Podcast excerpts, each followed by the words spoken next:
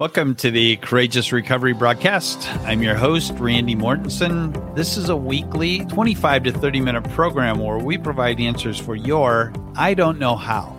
Whether you're dealing with recovery issues, maybe it's emotions from a loss, or life has just shown you one more curveball than you were expecting, I'm so glad you're here.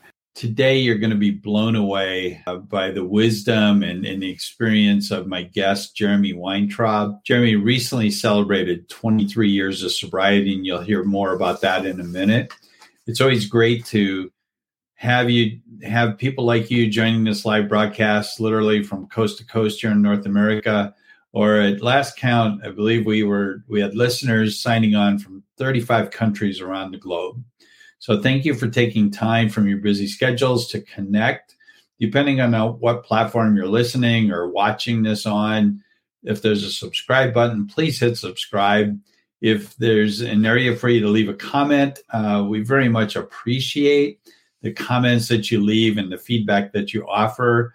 Please also share this if if you happen to be on our Facebook page. Please feel free to share this. For more information on what God has me doing, you can go to my website, randymortensen.com. That's Randy, last name Mortensen, M O R T E N S E N.com. Later in the show, I will talk more about the 21 point assessment.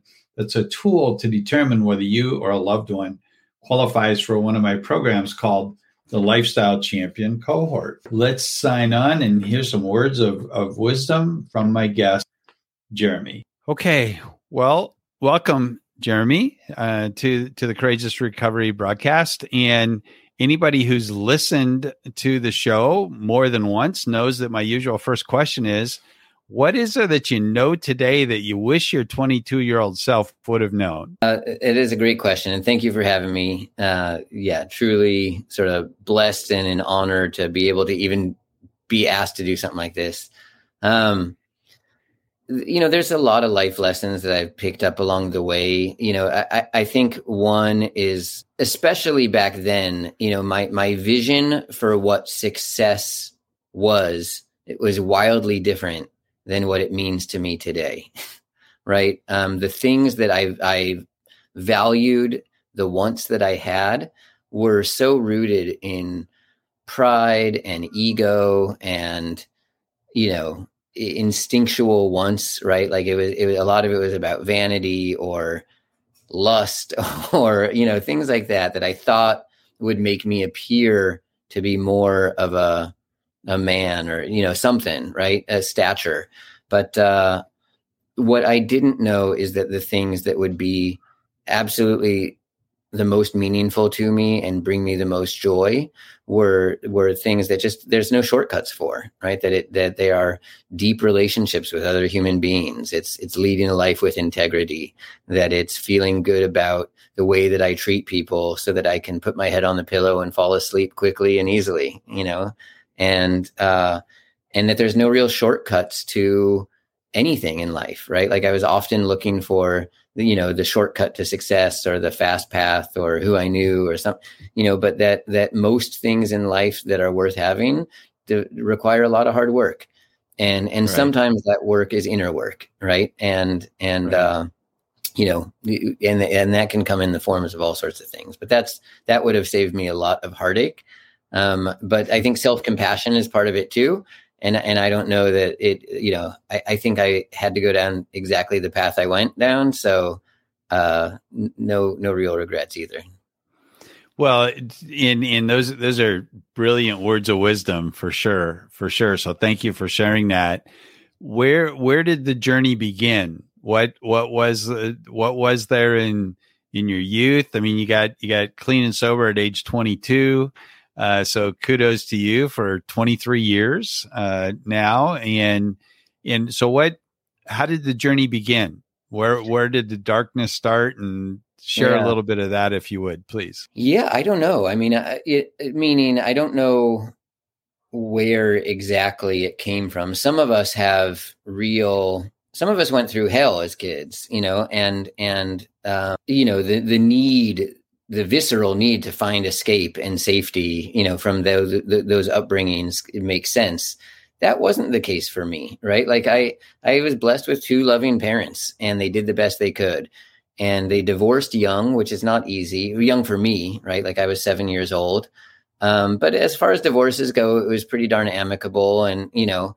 But I think there is even in a loving home situation like that, there's a certain amount of trauma when your home gets ripped apart like that, right? Like I, I remember for years wanting, wishing that my, I could just have a family again, um, and and you know, I think as a young person, I adopted a lot of the stress and pain that my parents were going through at that phase of life. Um, and then, it, you know, it, shortly thereafter, my dad developed a terminal illness, and I spent most of my adolescence with him being pretty sick. And uh, he almost died when I was in high school, and ended up dying when I was 19.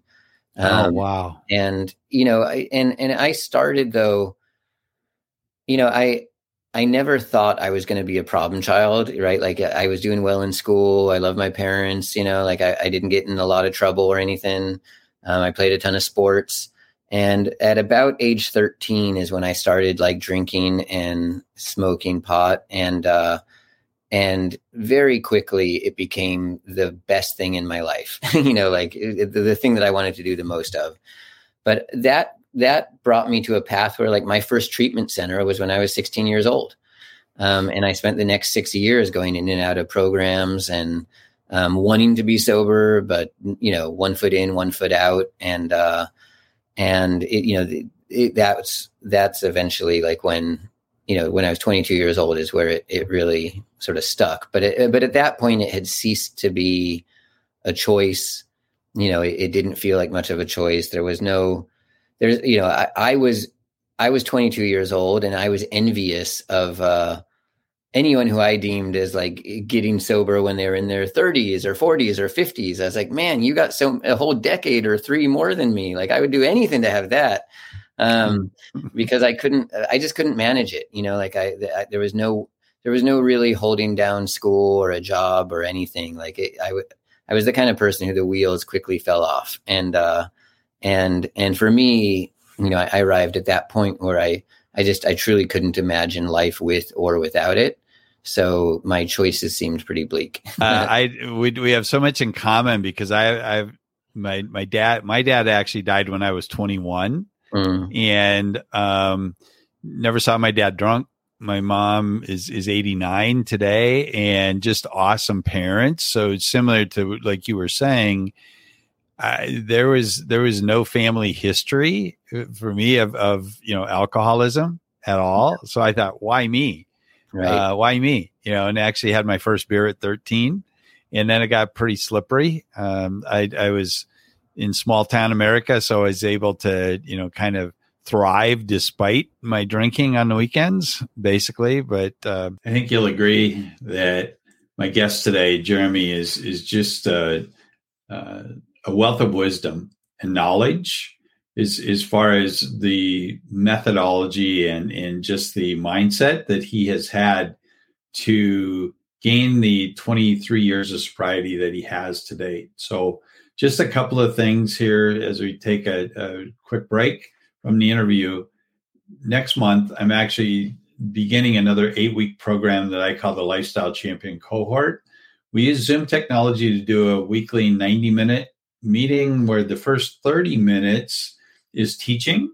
And there are three phases to the program. Phase one is evaluate, and that's where the 21 point uh, assessment at randymortensen.com uh, is the initial step in the evaluate phase. Uh, you can go there and and do answer the questions, and it will tell you or a loved one uh, whether you're struggling with a mild, moderate, or severe case of, of substance abuse, or maybe it's pornography or gambling or an eating disorder, it doesn't matter. Um, the phase, first phase of, of the eight week cohort program is evaluate. Phase two is equip. And then the third phase is now that you've figured out how to change that lifestyle that's been, you know, really challenging you and, and your loved ones, now you have the opportunity to to really enjoy the new you. So again, it's uh, it's randymortensen.com. And if it's easier for you, just send me a text message that that uh, would be accomplished by sending a text uh, of champion to 66866. That's champion to 66866. And again, to see if you qualify, do the 21 point assessment. I'm doing a 50% off to all, any anyone that mentions the life the lifestyle champion cohort uh, or the courageous recovery prog- podcast when you're signing up uh, you're entitled to a 50% discount so without further ado let's go back to the interview with jeremy weintraub and one, one, one, one thing that you've written in, in, in the note says it turns out that desperation is a gift. Mm, yeah. You don't know that at the time though, do you? No, right? no. Yeah. I, uh, yeah, I, I, yeah, and I, I can sort of explain that, right? Like desperation and willingness both being a gift, right? Because there's I agree there's lots of times you know and i believe that the two of those coming together on the same day the same time is is uh a miracle or grace or whatever you want to call it right but like right right um there's a lot of times that where people you know it's, it's someone who's suffering from some sort of addiction you know where, where they feel desperate but there, there's there's no willingness to actually go out and ask for help. And there's other times where maybe they're willing but there's they're only kind of checking it out and that feeling of true desperation isn't there. Um, but when you have those you're you're really willing to try something new and have a new perspective. And uh, and that that helped me immensely right? To to admit maybe i'm not the best at figuring out how to you know manage my own life so what other ideas are out there well, and and what what I what I say in in speaking or in teaching is is and you reference this. It's it's one thing to be willing, which is great. We need to we need to have that willingness, but what's more challenging is we need to be obedient also. Yeah. Mm-hmm. So so if obedience doesn't follow willingness, it's it's it's probably not going to work basically. Yeah. And and then like you just said, and and you've got you know you you tout that you've been in AA rooms and and so on. What what we both know is is that that first step is yeah. my life. You know, I'm I'm out of control and my life's unmanageable, and that's where that's that and that's where mindset really comes into play. And there's a ton of family members that want to help, but they don't know how. There's right. there's other mentors and friends, but until you you come across that guardian angel, so to speak, that says, I know how you feel.